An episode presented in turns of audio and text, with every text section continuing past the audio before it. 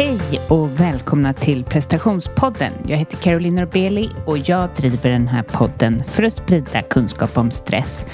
Och jag gör också det här för att jag vill ta reda på hur lever man i den här världen och mår bra och hur presterar man och mår bra. Prestationspodden har ett nyhetsbrev och eh, där tar jag upp de bästa tipsen från mina gäster. Jag berättar om mina retreats, eh, kanske bokutlottningar av eh, gäster som har skrivit böcker och mycket mer än så. Och vill du ha det så gå in på carolinnorbeli.com Japp, nu är jag hemma från Mallorca och det känns faktiskt skönt. Alltså skönt har jag aldrig sagt förut men jag 31 grader, det är för varmt för mig. Och dessutom var det extremt stressig tid på väg hem, alltså SAS. När vi eh, åkte dit så insåg jag, kände mig lite smart, jag förstod att mitt plan skulle ställas in så jag bokade nya biljetter, eh, åkte mitt i natten med mina stackars barn ner till Mallorca och Deja. Och där har vi ju haft det jättebra, men när vi skulle åka hem så sitter vi på tapasbaren i Deja och har det jättehärligt så plingar det till och det är från SAS och de säger att planet är inställt imorgon. Ingen mer information. Man bara, nej hem och hysteriskt försöka leta biljetter åt framförallt min son som ska till Gotia Cup som han har drömt om så länge. Alltså, han har behov av bland vänner, att bara varit med oss under lång tid och det har varit liksom, ja ja men du ska ju ändå till Gotia Cup. Och det var bara så att vi fick tag i en två biljetter, alltså för min man och min son. Och eh, när vi skulle boka till mig och Matilda eh, så bokade vi genom en konstig sida som heter Aeskai. Så ett tag trodde vi att vi hade också, till råga på all stress, blivit lurade. För att de skickade inte bekräftelsen på att vi hade köpt biljetter för efter en och en halv dag. Jag och Matilda, ovetande om vi hade blivit lurade, om vi hade biljetter överhuvudtaget, om vi var tvungna att vara i Cala Major och ja, ta in på något hotell där som var helt okej. Okay. men ja, på något sätt så kände jag ju att jag vill ju aldrig åka hem från Mallorca och där fick jag, där fick jag för det. Jag glömde i mina önskningar pre precisera att jag skulle vilja varit kvar just i Deja eller eh, kanske någon annanstans än just Kalamajor. Alltså Kalamajor var ju bra men det var ju också så jobbigt att vara i ovisshet. Ehm, jag skulle ha kanske i mina tankar och önskningar sagt att vi skulle veta när vi skulle åka hem.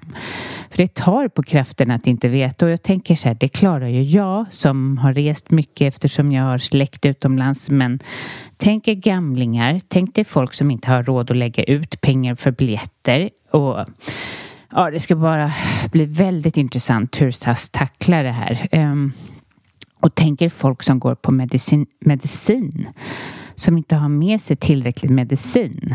Ja, nej. Det, det var skandalöst på många sätt. Ehm, men jag, jag måste säga att jag är mer avkopplad än någonsin och det, värmen gör ju det med en. Jag kände det eh, jag hade egentligen, skulle jag ha ett eget avsnitt den här veckan men jag, min personlighetsutvecklande hjärna och mina tankar kring livet, stress och prestation de, de finns inte. Jag sa det till min man, hur ska jag kunna, vad ska jag prata om? Eh, det har aldrig varit ett problem förut. Jag, det liksom tickar sådana tankar i min hjärna jämt, men nu är det som att det är helt stiltje. men eh, och jag skulle förbereda ett eget avsnitt och jag lyssnade faktiskt på ett avsnitt som jag tidigare gjort för att inte återupprepa mig och tänkte herregud vad smart hon är. vad mycket bra grejer. Jag är alltså inte där. Jag är inte i något jobbmode och jag tänker väl att det är bra. Eh, att jag kan koppla av på det här sättet, även om jag är egen, även om oro borde finnas för hösten. Hur ska det gå? Är det någon som signar upp på min kurs? Är det, har jag några kunder överhuvudtaget? Men jag har faktiskt mediterat nu i 15 dagar i rad. Inte alltid så länge, men jag har gjort det. Och det har givit så... Alltså, all oro för framtiden försvinner. Jag blir extremt här och nu och jag kan verkligen jag förespråkar ju alltid det och det känns ju lite dumt när jag förespråkar det i min vardag när jag inte tar mig tiden att göra det. Men jag är precis som alla andra när det gäller meditation. Men för mig så är det så bra. Jag faller in i någon slags tro på att saker och ting kommer att ordna sig. Jag, för, eller snarare är det väl att när jag inte mediterar så är jag väldigt mycket uppe i mitt huvud. Flyger rakt upp i mitt huvud och får väldigt mycket orostankar. Eller jag vet inte, jag tror att det är tankar som alla men det är lätt att komma upp i mitt huvud men bara sådär fem, tio minuters meditation om dagen gör så mycket. När jag flyger så tar jag alltid chansen till att börja skriva ner mina drömmar och mina mål. Jag tycker att, att resa, då är man verkligen... Då kan man inte göra något annat än att rannsaka sig själv. Och det är verkligen mitt bästa semestertips att göra det när ni är på resande fot. Jag ställde frågan på Instagram, Carolina och Billy coaching, om ni skriver ner era drömmar och det var förvånansvärt få som gör det. Men det finns ju jättemycket eh, Eh, forskning eller vad man ska säga på att, att om man skriver ner mål och, dröm, och då drömmar också så, så ökar chansen ganska radikalt på att man når upp till det. Så när jag satt Ja, jag, jag fick ju flyga mellanland och allting så jag har evig tid på mig att skriva ner vad jag, vad jag drömmer om. Det kan jag tycka är det bästa med att flyga. Jag brukar också passa på att rensa, rensa i mobilen, rensa i eh, eh kalendern eller på rensa, rensa i livet och drömma framåt. Ett bra tips. Ready to pop the question? The jewelers at BlueNile.com have got sparkle down to a science with beautiful lab-grown diamonds worthy of your most brilliant moments. Their lab-grown diamonds are independently graded and guaranteed identical to natural diamonds, and they're ready to ship to your door. Go to Bluenile.com and use promo code LISTEN to get $50 off your purchase of $500 or more. That's code LISTEN at Bluenile.com for $50 off. Bluenile.com code LISTEN. Ryan Reynolds here from Mint Mobile. With the price of just about everything going up during inflation, we thought we'd bring our prices down. So to help us, we brought in a reverse auctioneer, which is apparently a thing. Mint Mobile unlimited premium wireless. Ready to get 30, 30, bit to get 30, bit to get 20, 20, 20, bit to get 20, 20, bit to get 15, 15, 15, 15 just 15 bucks a month. So, Give it a try at mintmobile.com/switch. slash $45 up front for 3 months plus taxes and fees. Promo rate for new customers for limited time. Unlimited more than 40 gigabytes per month slows. Full terms at mintmobile.com. Since 2013, Bombas has donated over 100 million socks, underwear and t-shirts to those facing homelessness if we counted those on air, this ad would last over 1,157 days. But if we counted the time it takes to make a donation possible, it would take just a few clicks. Because every time you make a purchase, Bombas donates an item to someone who needs it. Go to bombas.com slash ACAST and use code ACAST for 20% off your first purchase. That's bombas.com slash ACAST, code ACAST. There's never been a faster or easier way to start your weight loss journey than with PlushCare PlushCare accepts most insurance plans and gives you online access to board-certified physicians who can prescribe FDA-approved weight loss medications like Wigovi and Zepbound for those who qualify. Take charge of your health and speak with a board-certified physician about a weight loss plan that's right for you. Get started today at plushcare.com slash weight loss. That's plushcare.com slash weight loss. plushcare.com slash weight loss.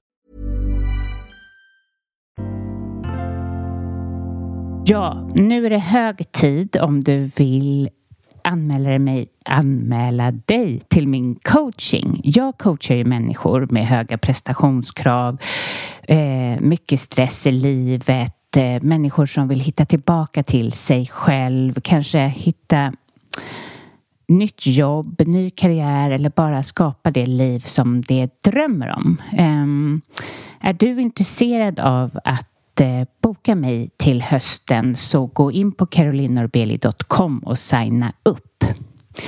Och detsamma gäller min kurs eh, där du får lära dig att hantera stress och prestation och göra det tillsammans med tio andra på Zoom där ni får uppgifter varje gång och eh, om du vill dela med dig till de andra och så kan du göra det men det går bra att bara vara med lite halvt anonymt också.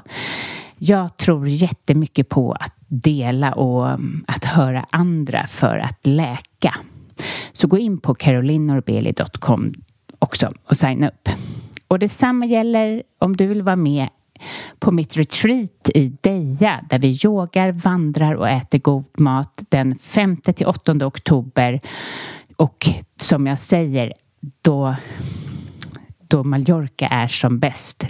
Det är varmt i vattnet, det kan vara fint väder, lite varierande men så vackert. Följ med helt enkelt. Det finns sex platser kvar. Jag har intervjuat två personer, två kvinnor, Sara Granström Powiecki och Kristina Andersson.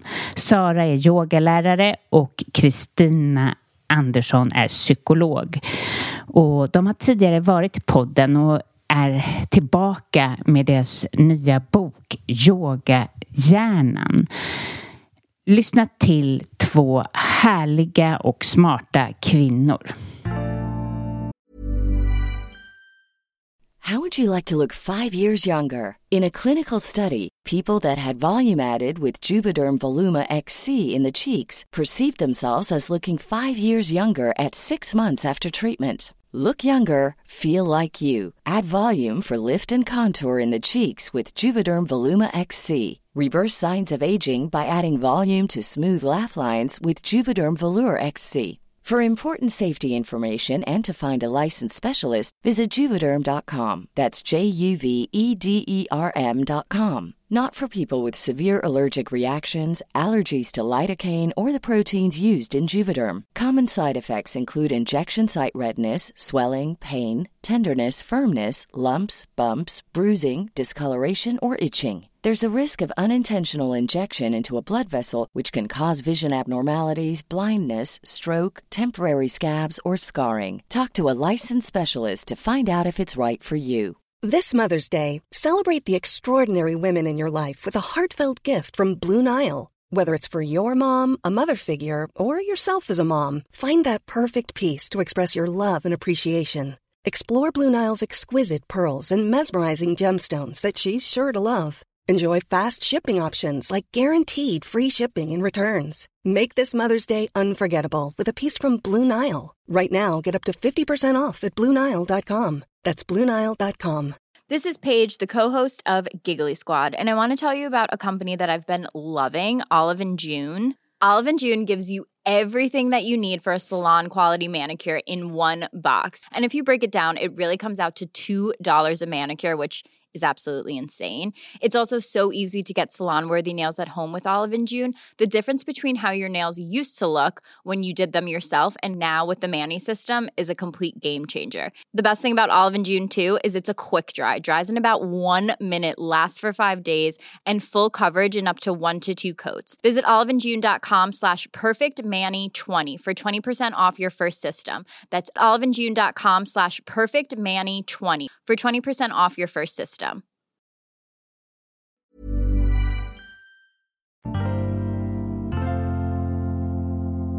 Välkomna till prestationspodden, Sara och Kristina. Tack. Ja, vi kan ju börja med dig, Sara. Berätta, du har ju varit här, det är an, för er båda är det andra gången och det är jättehärligt att ha er här igen. Men eh, för de som inte, det var ju ett tag sedan Sara, du var här. Eh, berätta lite, vem är du på det här jordliga planet? ja, eh, jag är eh, fortfarande yogalärare. Det var även när vi såg sist. Och jag var här sist när vi pratade så pratade vi om pranayama som var en, en andnings, eh, kan man säga, skola inom hatta yoga-traditionen. Och det har varit eh, den delen av min mitt, min gren kan man säga under lång tid. Nu jobbar jag fortfarande då mycket med eh, utbildning av yogalärare på olika sätt. Och eh, det, det, är väl det jag gör egentligen som min stora, mitt jobb på något sätt. Den största delen av jobbet är, handlar om att följa elever under en längre tid och se vad som händer med dem och deras utveckling. Så mm, där, det är därför jag är här idag, för att det är det vårt samarbete, då, jag och Kristina, det har ur, kommit ur faktiskt den platsen där människor möts för att ta sig an yoga på ett kanske lite djupare sätt. Just det, och det var pranayama som jag när jag gick utbildningen på yogayama var mest eh, blown away av. För jag hade aldrig gjort något liknande, eller hade ju mediterat, men just de här andningsövningarna påverkade mig så positivt och ja, Eh, det var min första introduktion till den typen av andning. Just det. Eh, ja. Och det är ofta så för många. Märker jag också de som kommer att de kan ju vara, de behöver inte vara nybörjare men just att kanske utveckla sin, sitt möte med yoga innebär ofta för många att, att väva in andra former av verktyg. Kanske inte bara det fysiska. Och det är också det som har varit intressant att följa då de personerna som gör det. Vad beskriver de för så att säga, upplevelser i det. Ja. Du har ju också varit här, Kristina. Och för de som inte vet vem du är, kan du berätta lite kort? Ja, eh, jag är psykolog och jag forskar på Karolinska institutet inom stresshantering och tar fram program för att hur man kan ja, minska stress och öka välbefinnande. Så att eh, jag jobbar ganska brett egentligen då. Alltså förutom att skriva böcker eh, så eh, tittar jag på hur man kan ja, men jobba med digitala verktyg för att öka hälsa. Mm, spännande. Ja. Eh, och eh, sist du var här så pratade vi om compassion, vill jag minnas. Eller Ja. ja. ja, men det har väl blivit lite mitt eh, kännemärke också. Ja. Alltså just att hur man kan stärka compassion till andra för att må bra, men också att ge det till sig själv, self-compassion. Mm. Så det har jag ju ägnat en stor del av min tid till. Och vad är det, hur träffades ni? Eller jag vet ju att båda ni var på yoga. Du var ju där som gästföreläsare eh, när, när jag mm. var där. Och, eh, men hur träffades ni egentligen? Vi träffades där. Det ja. var eh, en av de här utbildningarna som hade satt igång på Yogayama i Stockholm och eh, Kristina kom in som en av deltagarna på den kursen som jag var huvudlärare på. Så att vi möttes och det var väl det som gjorde också att vi hade möjlighet att börja prata om saker mer fördjupat för vi hade helt enkelt mer tid tillsammans på samma plats, i samma rum. Inte bara kanske så där kort en klass och sen så ses man inte mer utan just de här lite förlängda utbildningarna, där finns det utrymme för att man tränar tillsammans men man har också teorisessioner, man kan diskutera saker. Och där började vi samtala om ett, ett intresse som vi upptäckte var gemensamt för oss fast egentligen från två olika infallsvinklar skulle man kunna säga.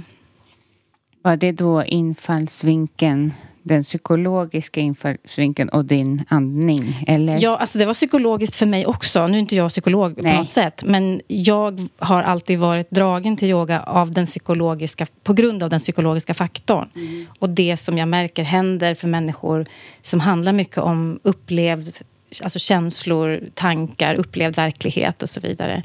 Ehm, det var där någonstans jag kände bara att hur, hade det varit möjligt att kunna förklara vad det är som händer med människor när de gör de här typen av övningar så hade det varit fantastiskt. Och så eh, i samtalen då med Kristina så började jag inse att det finns ju faktiskt forskning och spår inom psykologin och kanske framförallt modern psykologi där man faktiskt använder sig av den här typen av övningar för att man har kunnat se att de gör vissa, får vissa effekter. Ja, spännande. Um, vad, nu, nu, frågar jag er båda så ni får svara lite.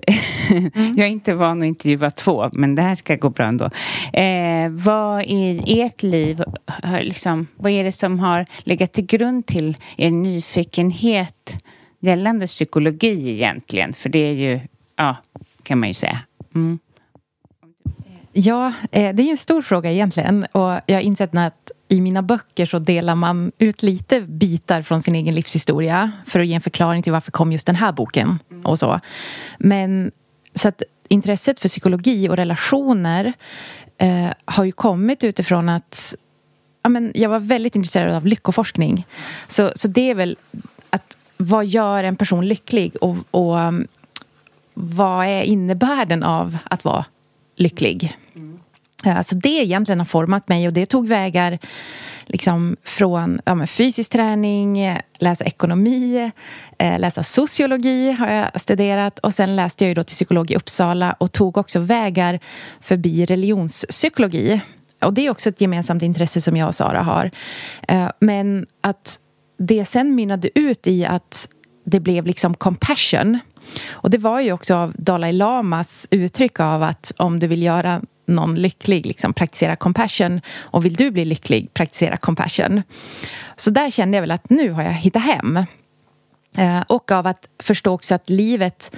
Alltså vi kan ju, om man är en prestationsindivid så kan man tänka att så, ja, men bara, bara jag gör rätt, bara jag anstränger mig och så, så kanske jag blir lycklig. Mm. Men livet för in saker och ting som vi inte alltid kan eh, prestera bort eller vi måste förhålla oss till smärta och sorg. Och där tyckte jag att en nyckel till då att bli lycklig blir också att hur kan jag hantera obehag och saker i mitt liv som jag inte riktigt hade önskat skulle hända mig.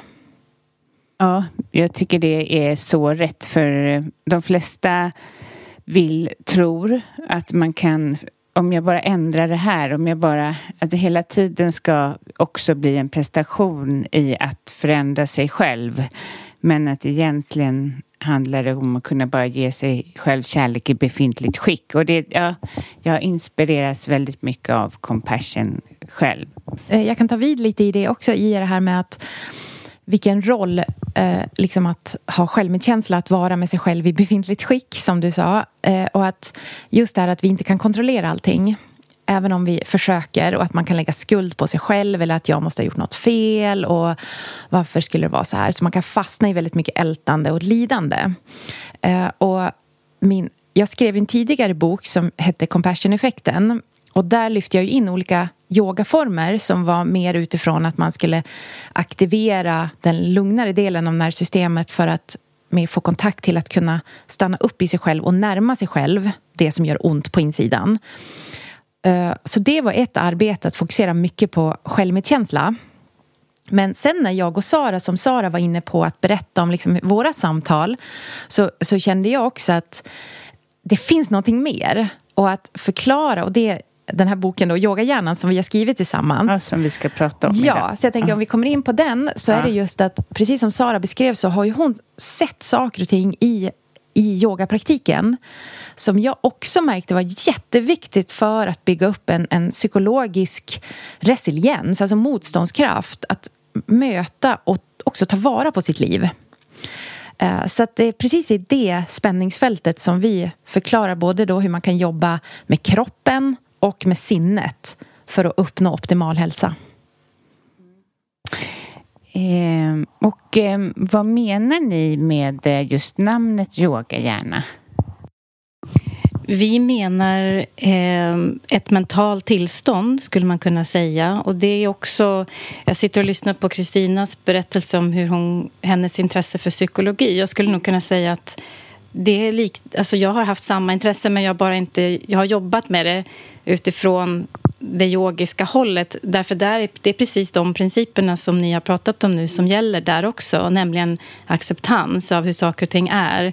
Det här är buddhistisk filosofi som vi vilar på någonstans. Så det är här vi, vi sitter och bara, ja men det är likadant och det är likadant och vi tänker samma. Så att de här med. två världarna verkligen ja. speglar varandra på något sätt. Och därför är yogahjärnan på ett sätt en form av definition på det som också yoga är definitionen av, nämligen stillandet av sinnet fast det kanske inte är den ultimata formen som inom yoga ser man det som högsta möjliga medvetenhet eller man pratar om upplysning, såna här saker. Men yoga, vi ser på yogahjärnan mer som ett, ett optimalt mentalt tillstånd att använda sig av i vardagen fortfarande som levande, fungerande varelser i vårt samhälle där vi har förmåga att behålla lugn, förmåga att behålla närvaro där vi har en, på något sätt en balans i nervsystemet som gör att vi kan agera vad ska jag säga, effektivt eller eh, på ett konstruktivt sätt i olika situationer.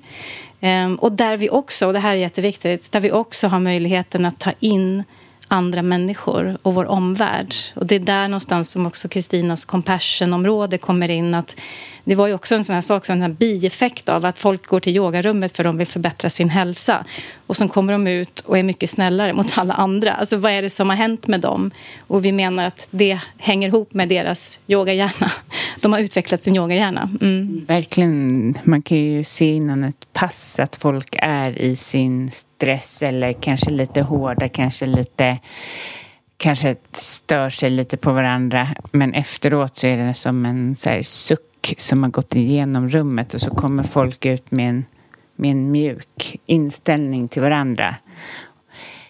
Ehm, och jag tänker, alltså svårigheten tycker jag med att yoga då själv, eller jag yogar hemma en hel del, men um, det är så mycket man ska göra. Att prioritera det. Alltså man får ju höra så här, så ska du gå dina 10 000 steg och sen så styrka. Du måste ha styrka nu för hormonell. Alltså det, det som jag tror att folk brottas med till att komma till yogamattan är mycket konkurrens från annat. Um, vad kan ni tycka liksom är en rimlig, alltså hur man, ja, mm, hur man ska lägga upp sin praktik, tänker jag, om det är någon som blir, får bli lite peppad att börja yoga? Jo, men jag tänker så här att boken i sig har ju med faktiskt ett helt kapitel om självmedkänsla. För att just att, så att man försöker att se det här som att det här är en det här är någonting som på sikt kan man bygga in ett självomhändertagande. Så att man försöker att göra de här delarna i praktiken utifrån den inre intentionen av att vilja sig själv väl. Eh, det är ett stort skifte från att man kanske försöker få in det här utifrån ett prestationsbaserat sinne. Att ja, men jag måste göra det här, jag måste göra det här och sen gör jag det här och sen gör jag det här. Eh, så att det är ett skifte i sig och då kan man ju faktiskt känna efter och boken tar ju upp alla de delarna som ingår i yogapraktiken att just meditation, andning, eh, alltså praktiska övningar, positioner bland annat. Eh, så att där kan man ju se och att börja kanske jobba med kroppen fysiskt kan ju vara en hjälp för många. Eh, men också att ibland kan det ju vara att göra former av guidade meditationsövningar så att man på det sättet förbereder sinnet. Eh, för man kan ju också träna hjärnan. Det är lite som att gå på gym för hjärnan. Eh, så att man kan börja den vägen. Mm. Så det är just att man kan se vad behöver jag. Mm. Men sen kan Sara få lägga till också. Jag tänkte egentligen bara säga att det, det beror, var och en måste ju känna efter hur mycket tid man har själv. Det, man behöver inte känna att man ska ha två timmar om dagen eller inte ens en timme om dagen. Alltså kan man lägga tio minuter så finns det möjlighet Eh, att hitta en övning för det och börja då, precis som Kristina sa, i någon ände. Man kanske börjar med det kontemplativa, alltså meditation eller man kanske tar en av andningsövningarna. Eh, Sen är det naturligtvis som med allting annat som man vill utveckla att det är bra med regelbundenhet och det är bra att återkomma även om det är den där korta minu tio minuters perioden då. Och så får man väl se liksom, hur känns det. Sen kanske det börjar kännas som att det här faktiskt har ett värde. Då kanske man vill lägga till tio minuter till och så får det utveckla sig organiskt. Men jag tror inte människor behöver känna att ja, men jag har inte jag har inte den här tre timmar om dagen tiden så då kan jag inte göra det. Utan man får verkligen, man kan ge det man har, eh, ja, någonstans. Ja. Och eh, vad är det egentligen som gör att vi mår så bra efter ett yogapass? Precis, det var det som boken eh, vi försökte formulera där. Ja. Och det finns säkert väldigt många faktorer till det, men vi brottade ju ner det, eller kokade ner det, ska jag säga, till några få komponenter då för att kunna göra det lite mer tydligt. Och en av de faktorerna var nervsystemet och balanseringen av nervsystemet som vi ser som en viktig faktor för hälsa allmänt, men inte bara då... Det är fysisk hälsa allmänt, men också mental hälsa på olika sätt. Eh, och där har man ju en mängd olika övningar inom yogisk praktik som hjälper till att bland annat lugna nervsystemet, alltså trigga det parasympatiska nervsystemet. Så det var en stor faktor. Den andra stora ser vi som alltså närvaroträning på olika sätt. Koncentrationsträning, observationsträning, alltså att hjälpa sig själv till um, att rikta sin uppmärksamhet. Det ser vi också som en sån här väldigt viktig faktor. Um, om man nu ska göra det här på ett generellt plan. Ja. För det är också en sån där sak som människor idag, det är som brist på detta. Alltså vår, vårt distraktionssamhälle har ju gjort oss extremt isolerade, gjort att vi inte orkar liksom möta människor utanför oss själva och så vidare. Så det finns ju ett enormt behov av att återfå förmågan att kunna vara med en en sak i taget liksom på något sätt. Mm, ja, det är fantastiskt att vara där på mattan och utan mm. all distraktion. Ja. Många beskriver väl just den här känslan av att, som du säger med distraktion, att man känner sig splittrad. Eh, så att, att få liksom förmågan att känna sig hel, den, det är det många kan uppleva som en, en skön känsla. Eh, och väldigt stabil. Eh, och sen de psykologiska kvaliteterna som vi också lyfter i boken är ju som en, en bieffekt av att få in compassion i sitt liv är att man känner mer hopp och tillit och meningsfullhet. Och det är ju kvaliteter som behövs när livet skakar. Eh, som det gör för många emellanåt. Eller att man då kan vara erbjuda de här kvaliteterna till någon annan. För det gör ju också att man får bra relationer. Man får en, en högkvalitativ eh, känsla i sina relationer. Så det är ju också någonting som vi ser är en effekt om man befinner sig i yogahjärnan. Ja, det, det är ju faktiskt helt otroligt att, att det stärker en på det sättet. Alltså eh, just de här enkla, eller vad man ska säga, övningarna och att man jag kan uppleva det så. Jag, bara att oro minskar för framtiden. Man får precis som du säger den här, åh jag kan luta mig på, något, Exakt, på en ja. tro eller på ja. en, ja, som bara kommer mm. eh, till en. Ja. Och det där säger något fint, för det är precis det här jag kan luta mig och det beskriver vi som ett centralt begrepp i boken, trygghet. Och trygghet, en inre trygghetskänsla handlar om att jag kan luta mig mot någonting som är större och starkare. Eh, och att om det då är utifrån en religiös aspekt, alltså att man har tron på att någonting större bär en. Eller att man kan öka upp relationers betydelse också så att man kan känna att jag får fler och fler som jag kan luta mig mot. Ehm, eller att jag själv är en kraft att någon kan luta sig mot en. För det gör en också att man mår bra, att man är viktig för andra.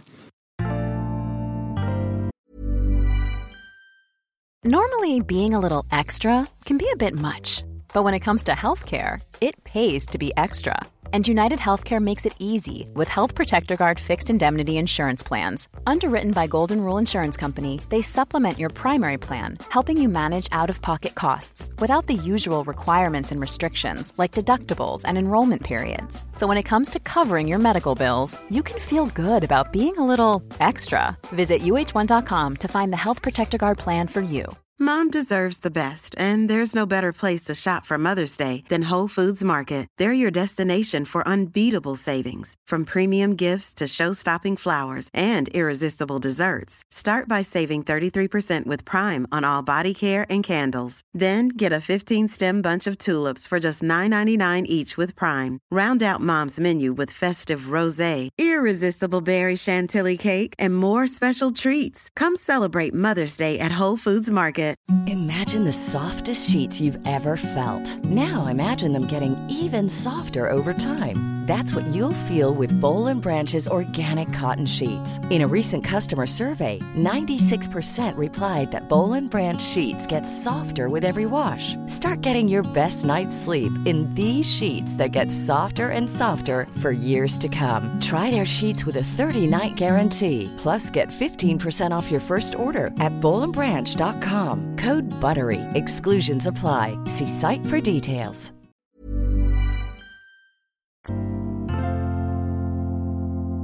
Yoga kan ju, som vi säger då lite här, att det kan ju vara bra mot svåra tankar eller att släppa tankar. Ehm, det är både meditation och yoga och det tror jag att de som lyssnar vet. Men det man...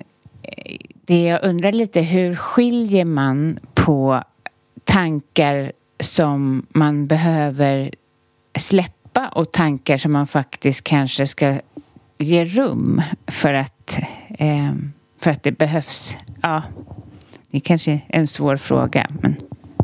Nej, men det är ju en fråga som man kan lära känna sig själv via. Just det här att det är också en, en effekt av yogahjärnan som handlar om visdom.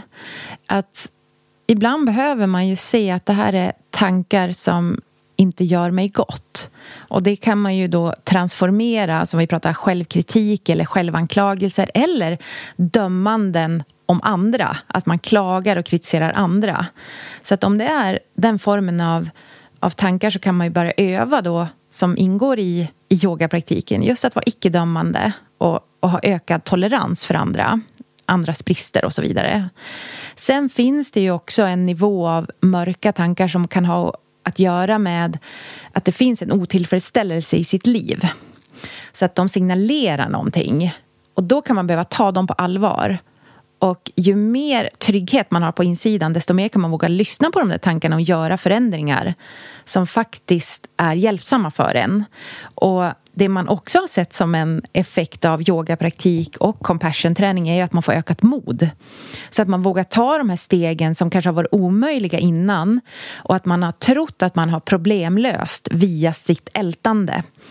Så att man blir mer handlingskraftig som en, en eh, effekt av yogapraktik och compassion-träning.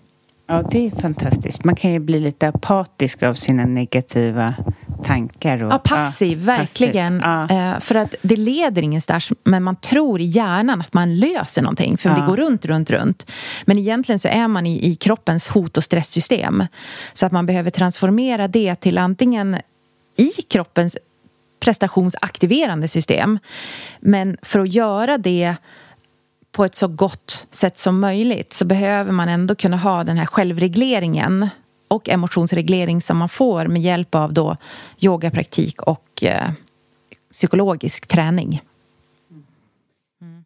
Jag tänkte bara lägga till att många gånger så är första steget också i det där arbetet att medvetandegöra för sig själv vad man går och bär på. Det behöver inte vara att det ska lösas på en gång men att, att bara våga se sina, alla sina sidor någonstans. Och det är väl det också som koncentrationsträning kan göra att du börjar bli uppmärksam på dina de funderingar som kommer eller de mönster som du har. Och eh, Då har man i alla fall tagit första steget för att sen kunna kanske göra någonting åt då, den situation man befinner sig i. Ja, det är jättebra.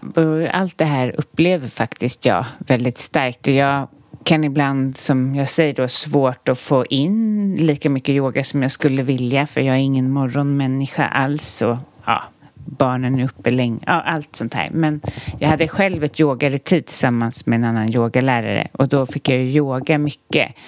Och det var helt otroligt vilken skillnad det var på mig. Eh, så att nu är jag i färd att förändra. Mm. Jag ska ha mer yoga i livet. Mm. Men... Eller göra mer retreats. Ja, precis. Det gärna. För det ja. brukar de säga också, så här, typ att det är bra att välja liksom att praktisera eller forska på det du behöver öva på. Nej, då, Eller får du, ju, då får du ju ja, liksom öva exakt, på det hela tiden. Exakt. det kan ja. du göra. Men hur, hur, hur har ni er eh, yoga? Hur mycket yogar ni själva?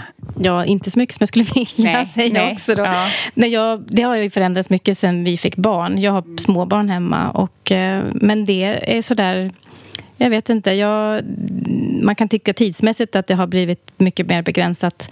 Samtidigt har jag också blivit effektivare någonstans i den tiden jag har. Så att jag upplever inte att oj, det har det har blivit en stor skillnad utan snarare att jag har blivit så tacksam över den tid som finns. Och den tiden får, får verkligen, den blir väldigt koncentrerad och um, man njuter av den tiden på något sätt. Ja. Mm. Ja, och jag tänker också det här, det som är så bra att tänka på är just att det vi beskriver som yogapraktik är ju olika delar. Så att jag försöker tänka så här, på vilket sätt kan jag få in de här olika delarna? Att ibland kanske jag ta, lyssnar på en guidad meditation medan jag går eller sitter och väntar på någonting mer för att veta lite grann att det här är som att ja, men borsta tänderna fast det är en, en mental Eh, liksom, träningstid. Att jag behöver göra det för mitt psyke. Uh, och sedan ibland så försöker jag ändå få in en del yogapass, alltså rent fysiskt då, för kroppen, för hållning eller stretch och, och styrka. Men att tiden på det är liksom olika. Men att jag försöker få in eh, stillhetsträning också, koncentration. Verkligen lika viktigt som om det är att borsta tänderna. Mm. Eh, men att tidsperioden kan verkligen skilja sig åt beroende på omständigheter. Precis. Och på något sätt så tycker jag när man har yogat att man har med sig yogan ett tag in i kroppen. Alltså kan gå, vi säger då en vecka så kan man ändå ha det men tappar man det helt så försvinner man ifrån den här tryggheten och den här tilliten, i alla fall jag. Eh, och nu med världsläget och så, så tycker jag det är ännu viktigare ja, med er bok och mm. med, med att hitta den här tilliten. Ja, men jag, och jag tror det är också viktigt att se, beroende på att det här är någonting, en process som alla som lyssnar nu kan tänka så här, okej, okay, hur ska jag börja kunna utveckla min yogahjärna? Och att det kanske inte direkt handlar om att så här, rulla ut mattan och börja kräva av sig själv att stå där. I början kan det faktiskt vara så här att ja, men, jag kanske kan hjälpa vara lite mer tillgänglig och se om jag kan finnas till hjälp för någon annan. Eh, eller kan jag liksom få in de här kvaliteterna som vi har beskrivit nu under det här samtalet på något sätt. Så att man får på olika sätt den här positiva effekten. Eh, så att det handlar liksom inte bara om tiden på mattan. Ehm, som jag tror i början. Sen kanske den tiden blir mer och mer. Men att verkligen så här att hur kan man ta hand om sig själv? Hur kan man börja vara mer snäll mot sig själv? Uh, på olika vis. Mm. Om man har en jobbig röst den här, alltså jobbig röst, inte mot sig själv, den här hårda mm, inre. Mm, kritiska. Hur, ja, hur kan man förändra det? Ja, man kan faktiskt notera här, och, och det här är lite grann att se ton, alltså tonen då, om den är kritisk och anklagande, då kan det kanske vara så här, börja lyssna på, som Sara sa också, ge utrymme för hela det spektret, vad handlar den lite om? Och är det någonting, ibland kan man vara kritisk mot, mot sig själv för att det är någonting man tycker är viktigt. Mm. Och då kan man egentligen skifta självkritiken till att så här, ja men jag är hård mot mig själv för att det här betyder mycket för mig. Och bara där så skiftar man intentionen. För det är det som är avgörande egentligen. Så här, men det här betyder mycket för mig. Hur kan jag ta det på allvar? Uh, och att man kan bli ledsen om saker och ting inte blir som man vill. För ibland kan ju just den här självkritiken vara som ett skydd för att man ska slippa känna obehag och skam. Så då försöker man reglera sig själv med, med självkritik. Den andra aspekten uh, och vi kan prata länge egentligen om självkritik, ja. det är nästan ett avsnitt i sig. Men jag tänker att det kan man bara, bara notera, så att många har blivit hjälpta av det. Att så här, ja, men det här är viktigt för mig. Eh, och, ehm, eller hur kan jag vara mer snäll mot mig själv? Transformera det med självmedkänsla. Eh, den andra delen, om det är mer en karaktär av... Det finns som ett spektra av självkritik mot självhat. Och det är starkare. Det är verkligen så här. Och då, då kan man behöva söka hjälp. Att gå i terapi, eh, ta stöd av någon. För det kan ha att man har olika erfarenheter från anknytnings... Brister. Och det har att göra med just det här att känslan av inre trygghet. Uh, så att det är, det är det som avgör lite grann att det kan vara svårt. Vad handlar den här inre rösten om? Nivån på självkritiken. Uh, så, så jag tror att vi, det är en, en första ingång till det. Eh, jag tänker också att inom, inom den yogiska traditionen så är man ju på något sätt också... Man drar det hela vägen till att säga att de här rösterna är ju tank, det är tankar och tankar är inte lika med liksom fast bestående ting som alltid är sanna. Alltså det är också någonting som att, kan, kan vara ganska intressant att börja observera tankar men också ge sig själv det utrymmet att någonstans fundera över bara för att det här sägs är det verkligen på det här sättet? Och, då, och just observationen av tankar inom exempelvis Vipassana meditation är att se hur de, hur de uppstår men också hur de förändras och försvinner. Så de är alltså föränderliga hela tiden. Och det gör ju också någonstans att jag kanske inte måste lyssna på det här. Det kanske inte är så att det som sägs stämmer. Så ja, vi jobbar ju... Ja, men jag ska lägga till, för det är mm, faktiskt mm. något som vi mm. tar upp i boken. Också det här med att eh, ibland så om man... Just det här att identifiera sina tankar, eh, om de är negativa eh, av olika slag, så kan man identifiera det som att man är i sitt hotsystem. Och ibland då kan just praktiken i sig göra att man skiftar över till sitt inre trygghetssystem bara just av praktiken. Eh, för att kroppen reglerar sig och, och så. Och att då uppnår man den här stillheten. Och det är lite det du beskriver, Sara, också. Att då ser man så här, men de här tankarna kom för att jag var rädd. Eh, eller det här är tankar av samtiden, eller det bara blir. Gamla tankar eller Ja, mönster tankar. och så vidare. Eh, ja. Så det i sig att, och det kanske det skiftet vi pratade om inledningsvis är att man kan ha massa tankar innan ett, en, ett yogapass och efteråt är det mer lugnt. Mm. Så det, det är nyanser. Ja. Eh, och det är ju ofta så, tycker jag, med gällande tankar att det inte är det som faller in, det som man oroar sig för det är mycket annat. Eh, ja, jag får det hela tiden till mig, till exempel med mina yogaretreat så är det alltid dåligt väder, ser ut på. Eh, så bara, men gud, kan det vara regn nu här i maj på eh, i Deja. Aha. Så går jag liksom och kollar den här väderappen flera gånger om dagen och tar bort fokuset från planeringen till, till att bara... Men sen blir det hela tiden bra och då känner jag verkligen, de, det har varit så tydligt när jag gör de retreaterna att det är inte det det är inte de, det jag har varit orolig för som infaller. Det är massa annat. Ja, ja det har ju inte hänt än. Nej, så, nej, det, så vi vet inte. Det, det, blir en oro för någonting som inte finns. Alltså just, det är det du beskriver. Ja, ja och det är det yoga tycker jag kan hjälpa så mycket att komma bort ifrån. Man blir, man blir mer öppen till att ta livet som det är lite grann. Ja. Ja, men mer spontan. Det är otroligt. Ja, det, det är en öppenheten att möta livet. Mm.